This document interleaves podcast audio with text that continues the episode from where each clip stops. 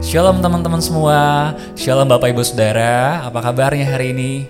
Nah hari ini kembali lagi ke dalam My Room, tempat di mana kita bisa bersaat teduh bersama.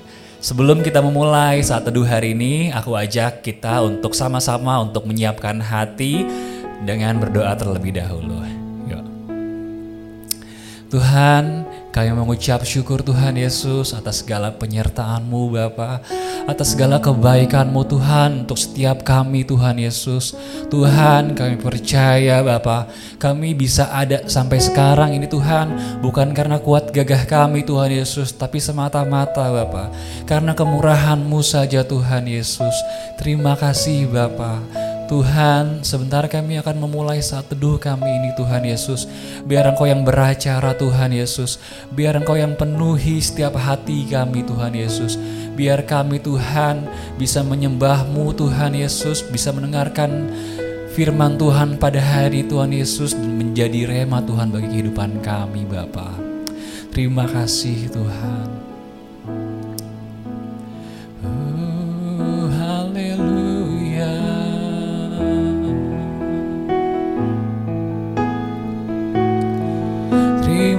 Terima kasih Tuhan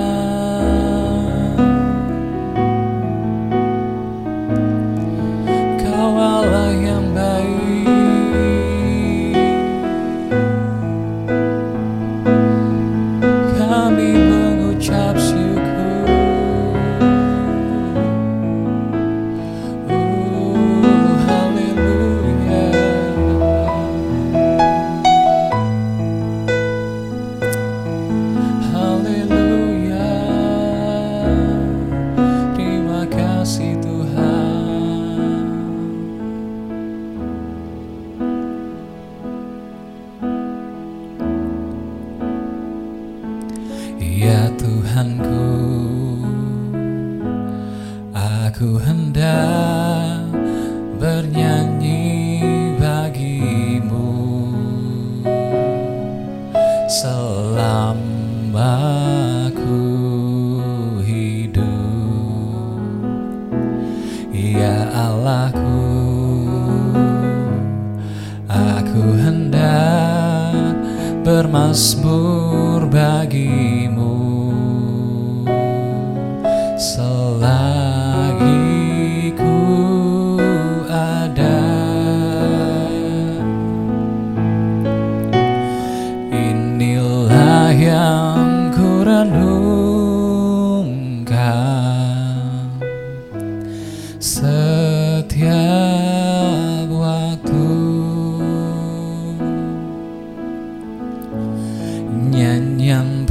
pujian dan pengagungan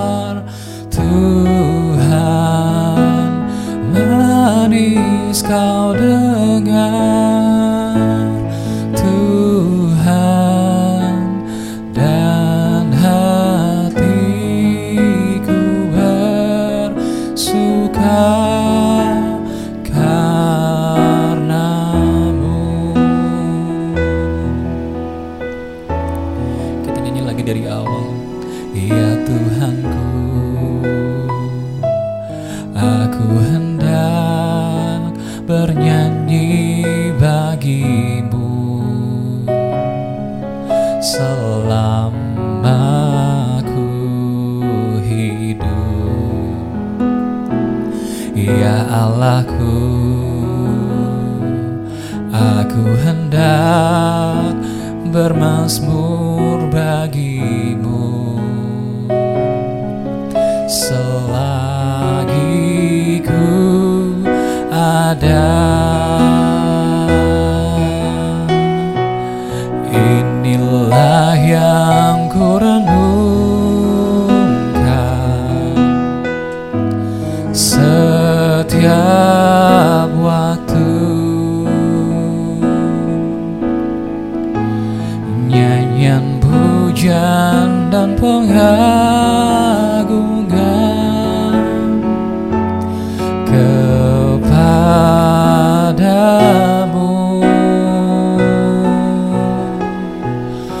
biarlah manis kau dengar Tuhan manis kau dengar.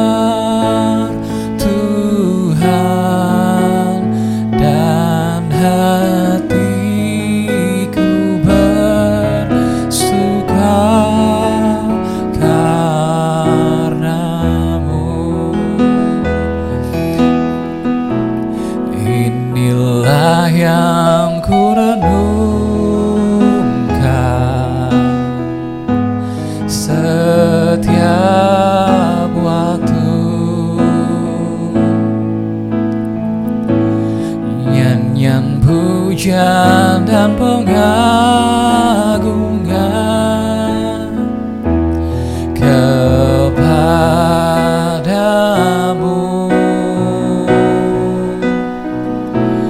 Biarlah manis kau dengar Tuhan Manis kau dengar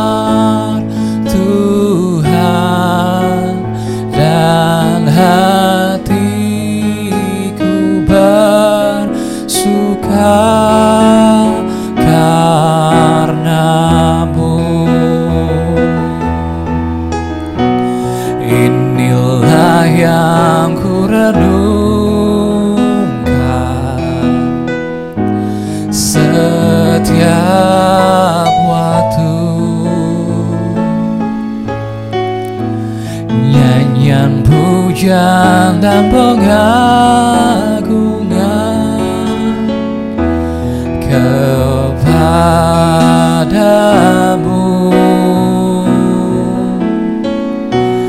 Biarlah manis kau dengar. Tuhan Manis kau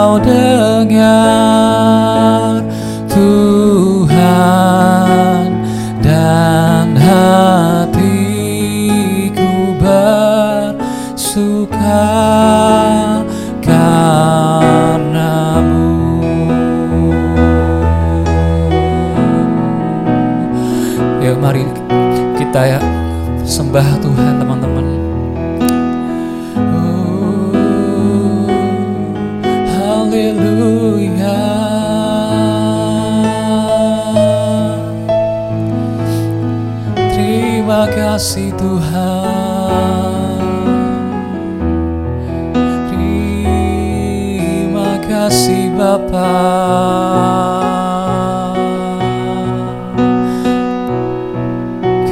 mengucap syukur Tuhan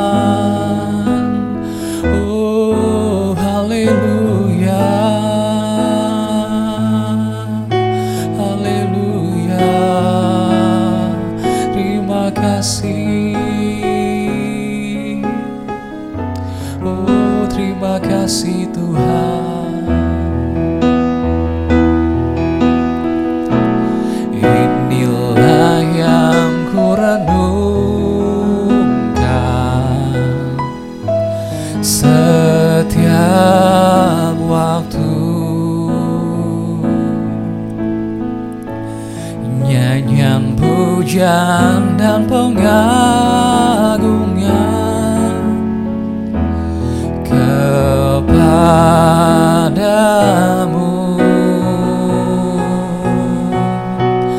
Biarlah manis kau dengar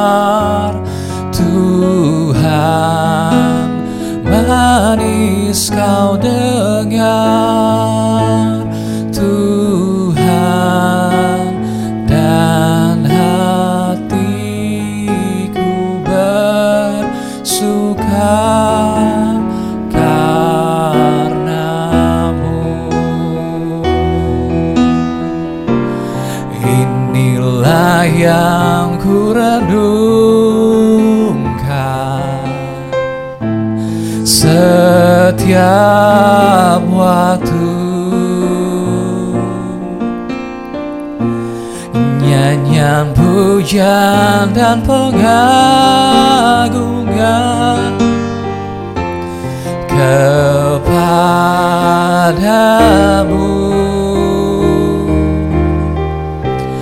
Biarlah manis kau dengar Tuhan manis kau dengar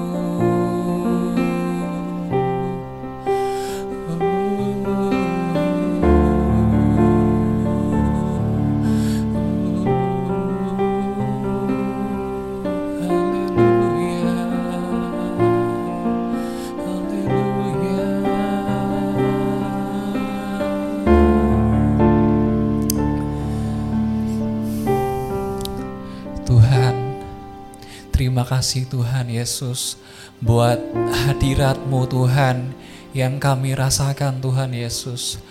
Tuhan, sebentar kami Tuhan Yesus mau membagikan sharing Tuhan, biar Engkau yang berkati Tuhan Yesus, bibir lidah hambamu Tuhan, biar bisa menyampaikan Tuhan Yesus sesuai yang ingin Kau sampaikan kepada kami semua Tuhan Yesus.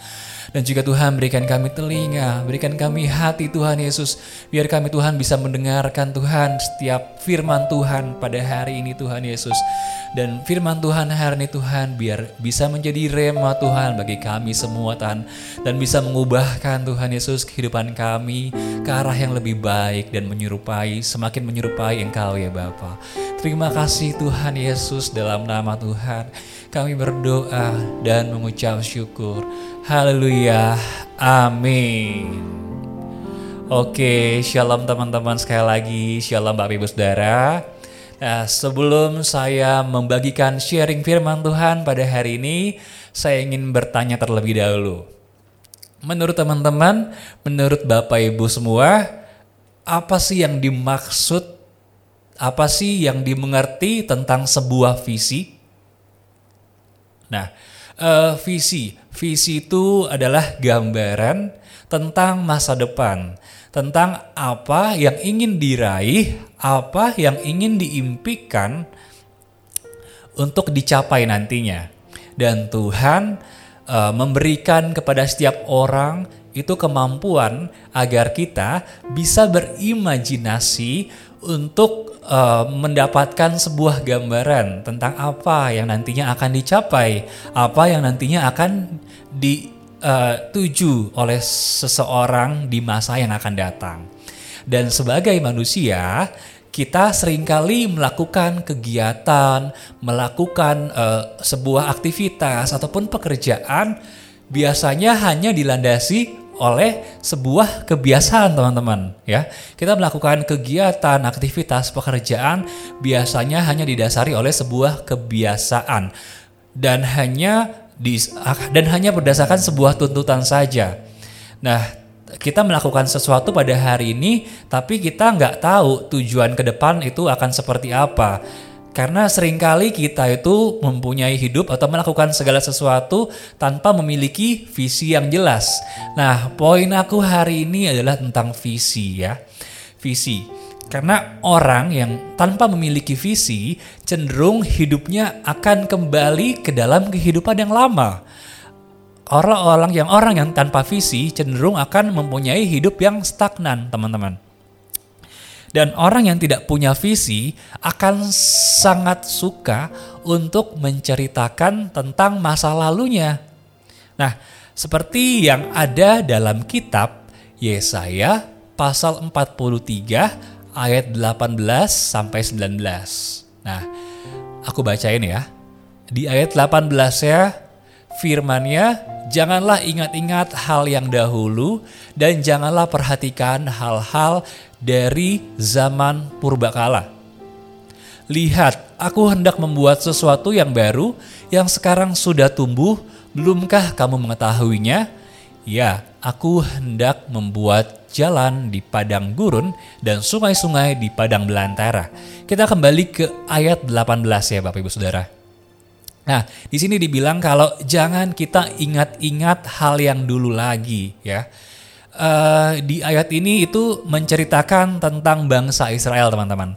Bangsa Israel di sini kejadiannya baru saja keluar dari tanah perbudakan, ya.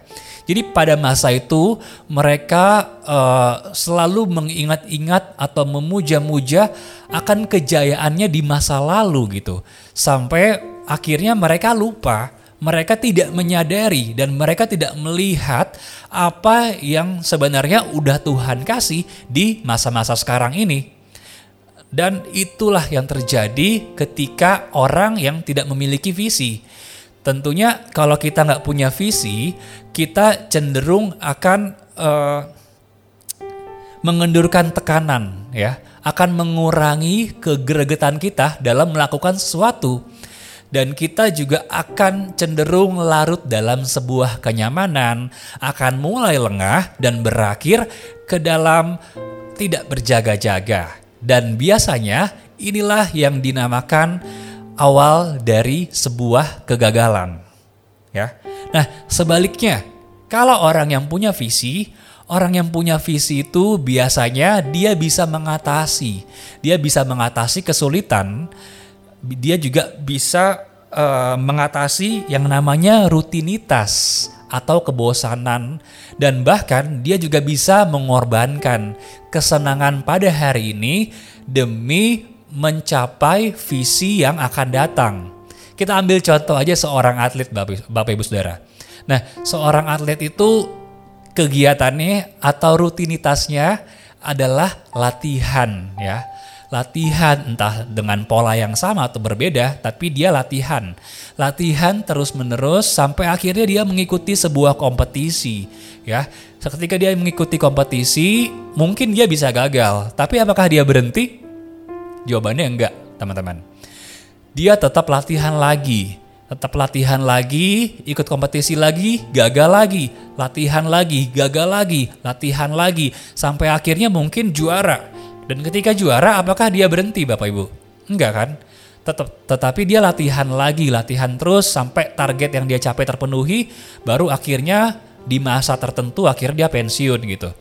Nah, yang bisa dipelajari dari seorang atlet ini, teman-teman, uh, kalau atlet ini itu nggak cenderung nggak pernah bosen untuk latihan, ya, cenderung nggak pernah bosen. Kenapa? Karena mereka tuh punya tujuan yang jelas gitu. Mereka punya target yang jelas. Mereka punya visi yang jelas. Entah itu akan jadi seperti apa, yang penting mereka punya target, punya visi. Dan melalui visi inilah impian mereka itu menjadi bermakna, teman-teman. Ya. Nah, uh, orang yang punya uh, orang yang punya visi itu juga melihat uh, sebuah kesulitan itu sebagai sesuatu yang sifatnya itu sementara, ya. Uh, bahkan orang yang punya visi itu melihat kegagalan sebagai acuan, sebagai lecutan untuk dirinya sendiri agar bisa berusaha lebih keras lagi untuk berusaha agar visinya nanti, agar cita-citanya nanti, apa yang diimpikannya nanti itu tercapai teman-teman. Dan mereka-mereka inilah yang bisa, yang nantinya bisa mengatakan I will come back stronger.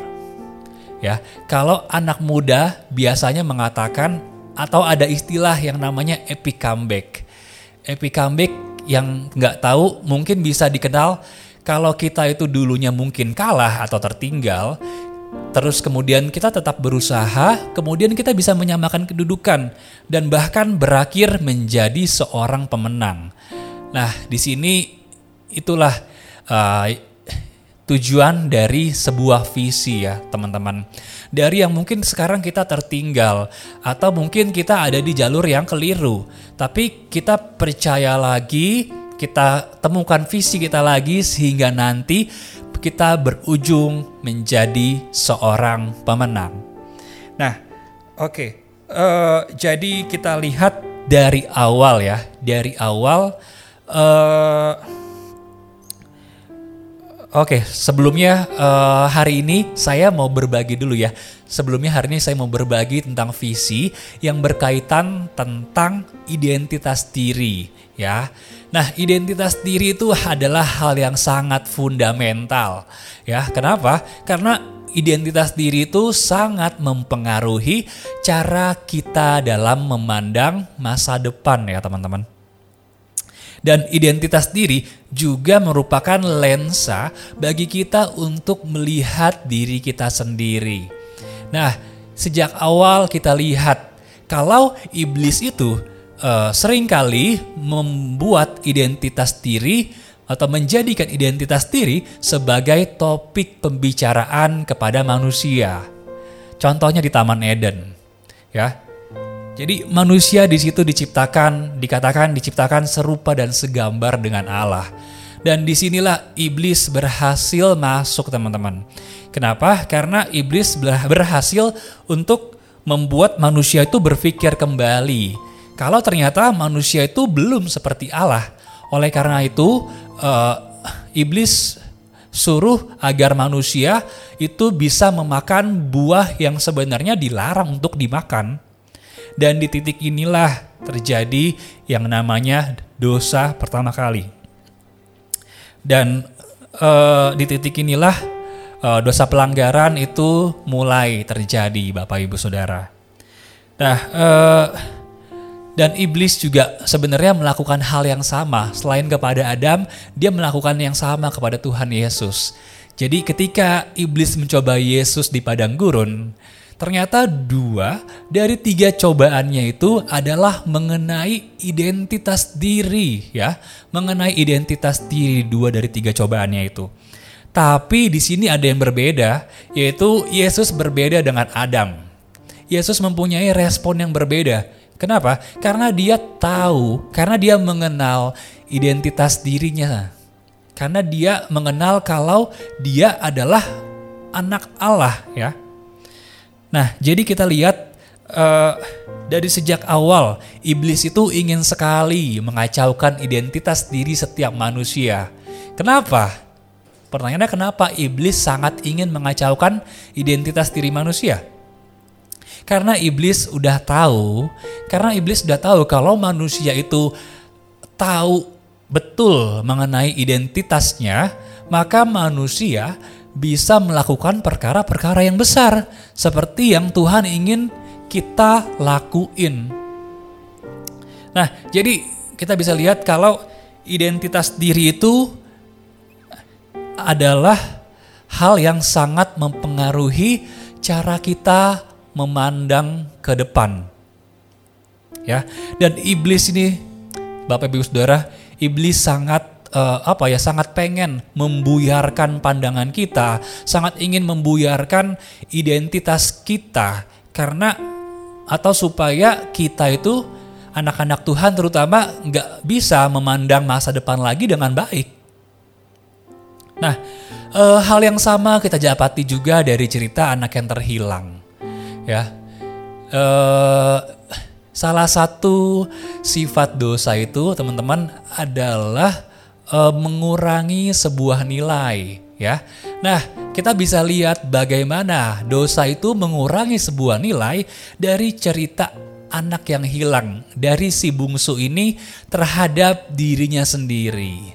Jadi ketika uh, si bungsu ini berniat untuk bertobat dan kembali ke dalam rumah bapaknya, dia hanya memikirkan identitasnya itu bukan seperti anak seorang anak lagi gitu. Nah, jadi ketika dia sadar dan mulai kembali ke dalam rumah bapaknya, dia hanya memikirkan kalau dia jangan-jangan hanya menjadi seorang upahan bapak saja. Dia kembali ke dalam rumah bapaknya dengan mimpi yang sangat rendah Bahkan dia merencanakan seperti ini. uh, dia ingin berkata seperti ini. Uh, aku telah berdosa terhadap surga dan terhadap Bapa. Aku tidak lagi layak untuk disebut anak Bapa. Dan seolah selanjutnya dia ingin mengatakan seperti ini. Jadikanlah saja aku sebagai seorang upahan Bapa saja. Kita bisa lihat di dalam Lukas 15 ayat 20 sampai yang ke-23. Nah, uh, ayat 20, maka bangkitlah ia dan pergi kepada bapaknya. Ketika ia masih jauh, ayah telah melihatnya, lalu tergeraklah hatinya oleh belas kasihan. Ayahnya itu berlari mendapatkan dia, lalu merangkul dan mencium dia. Kata anak itu kepadanya, Bapa, aku telah berdosa terhadap surga dan terhadap Bapa. Aku tidak layak lagi disebut anak Bapa. Tetapi Ayah itu berkata kepada hamba-hambanya, lekaslah bawa kemari jubah yang terbaik, pakaikanlah itu kepadanya dan kenakanlah cincin pada jarinya dan sepatu pada kakinya. Nah, kita tekankan eh, kita tekankan di ayat 21, teman-teman. Nah, di sini dibilang kalau dia mengakui, Bapa aku telah berdosa terhadap surga dan terhadap Bapa dan aku tidak layak lagi disebut anak Bapa. Ya, jadi perhatikan uh, jadi perhatikan di sini. Sebelum dia menyebut jadikanlah aku sebagai anak upah sebagai upahan Bapa saja, Bapaknya telah memotong kalimatnya, teman-teman Bapaknya telah memotong kalimatnya karena bapaknya telah menyadari kalau anak ini, kalau identitas anak ini sudah tidak lagi pada tempatnya. Dan bahkan bapaknya membuat sebuah statement, bapaknya akan mengembalikan otoritas anak ini kepada yang seharusnya. Nah, e, kalau anak ini berpikir, si bungsu ini berpikir kalau dia kembali hanya menjadi seorang upahan bapak saja, tapi atau padahal bapaknya sudah berpikir atau akan memberikan dia uh, lebih dari apa yang dia pikirin teman-teman. Nah, teman-teman kita bisa belajar ya teman-teman dari uh, cerita anak yang terhilang ini bahwa begitu besar kasih Bapa, begitu besar juga kasih Tuhan untuk kita kalau kita itu mau bertobat ya, kalau kita itu mau berbalik ke jalan yang benar lagi. Misalkan kita nih sekarang lagi ada di jalan yang keliru ya, lagi di ad, lagi ada di jalan yang salah. Yuk, mari kita balik lagi ke dalam jalan yang benar, balik lagi ke dalam jalannya Tuhan yang sudah Tuhan sediakan gitu. Dan percayalah kalau uh, Tuhan itu bukan hanya menerima kita saja, bukan hanya menerima kita apa adanya, tapi Tuhan itu juga akan mengembalikan otoritas kita. Tuhan akan mengembalikan status atau identitas diri kita kepada identitas yang sebenarnya. Ya. Nah, oleh karena itu sebabnya pertobatan itu harus disertai dengan yang namanya pemulihan identitas diri, ya. Ah, karena kita itu bukan lagi budak dosa, karena kita itu bukan lagi hamba dosa, tapi kita itu sudah dimerdekakan ya. Ingat ya, kalau kita itu harus apa tadi? memiliki identitas yang benar. Kenapa? Pertanyaannya karena kalau kita memiliki identitas yang keliru, maka orang lain juga akan keliru memandang diri kita. Kalau kita salah dalam memandang diri kita, maka orang lain pun akan memandang diri kita demikian. Kalau kita memandang diri kita nggak mampu atau nggak sanggup, maka orang lain pun akan menganggap diri kita pun nggak sanggup melakukannya. Nah, oleh karena itu kita harus mempunyai identitas diri yang benar, teman-teman. Nah, e, mungkin 2 sampai 3 tahun ini atau memang 2 sampai 3 tahun ini kita masuk ke dalam masa-masa pandemi ya. Nah, masa-masa pandemi adalah masa-masa yang mungkin buat sebagian dari kita itu kurang mengenakan ya.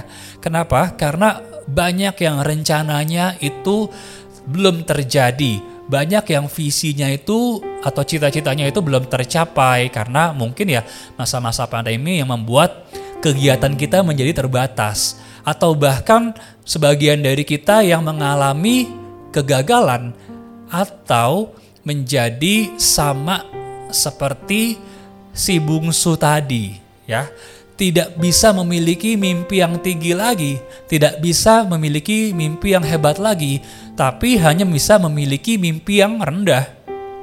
Mimpi kita menjadi terbatasi.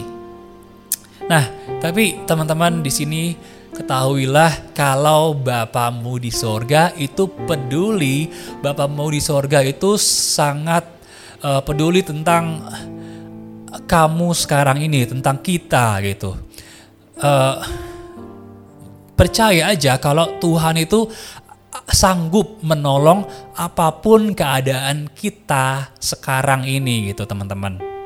Dan percaya juga kalau Tuhan itu turut bekerja dalam mendatangkan kebaikan buat kita yang mengasihinya. Dan jangan lupa ya, untuk kita tuh mempunyai identitas diri yang benar, untuk memiliki visi yang benar. Karena dengan itu, mungkin kita yang sekarang belum berhasil atau mungkin sekarang kita ada di jalan yang keliru, kita bisa menya kita bisa kembali ke dalam atau bisa menjadi eh, menjadi seorang pemenang ya. Dan kita nantinya bisa mengatakan comeback stronger. Oke Bapak Ibu Saudara, yuk mari kita tutup firman ini dengan doa. Tuhan Yesus kami mengucap syukur Tuhan. Hamba telah selesai Tuhan dalam mensharingkan firman-Mu pada hari ini Tuhan Yesus. Tuhan ajarkan kembali kami Tuhan Yesus Agar kami Tuhan bisa mempunyai, bisa memiliki visi Tuhan. Visi yang berasal daripadamu Tuhan. Sehingga kami Tuhan bisa kembali ke dalam jalan yang benar Tuhan Sesuai dengan jalan yang Engkau inginkan ya Bapa. Tuhan ajarkan kami juga Tuhan Tuhan, agar kami bisa sadar Tuhan terhadap identitas diri kami sebagai anak-Mu ya Bapa. Tuhan percaya, kami percaya Tuhan, kami Tuhan mempunyai masa depan yang indah bersamamu Tuhan Yesus. Terima kasih Bapa, terima kasih Tuhan. Kami serahkan doa ini hanya ke dalam tangan-Mu saja ya Bapa. Terima kasih Tuhan Yesus, dalam nama Tuhan Yesus kami berdoa. Amin. Oke teman-teman, sampai jumpa di My Room selanjutnya. Tuhan Yesus memberkati.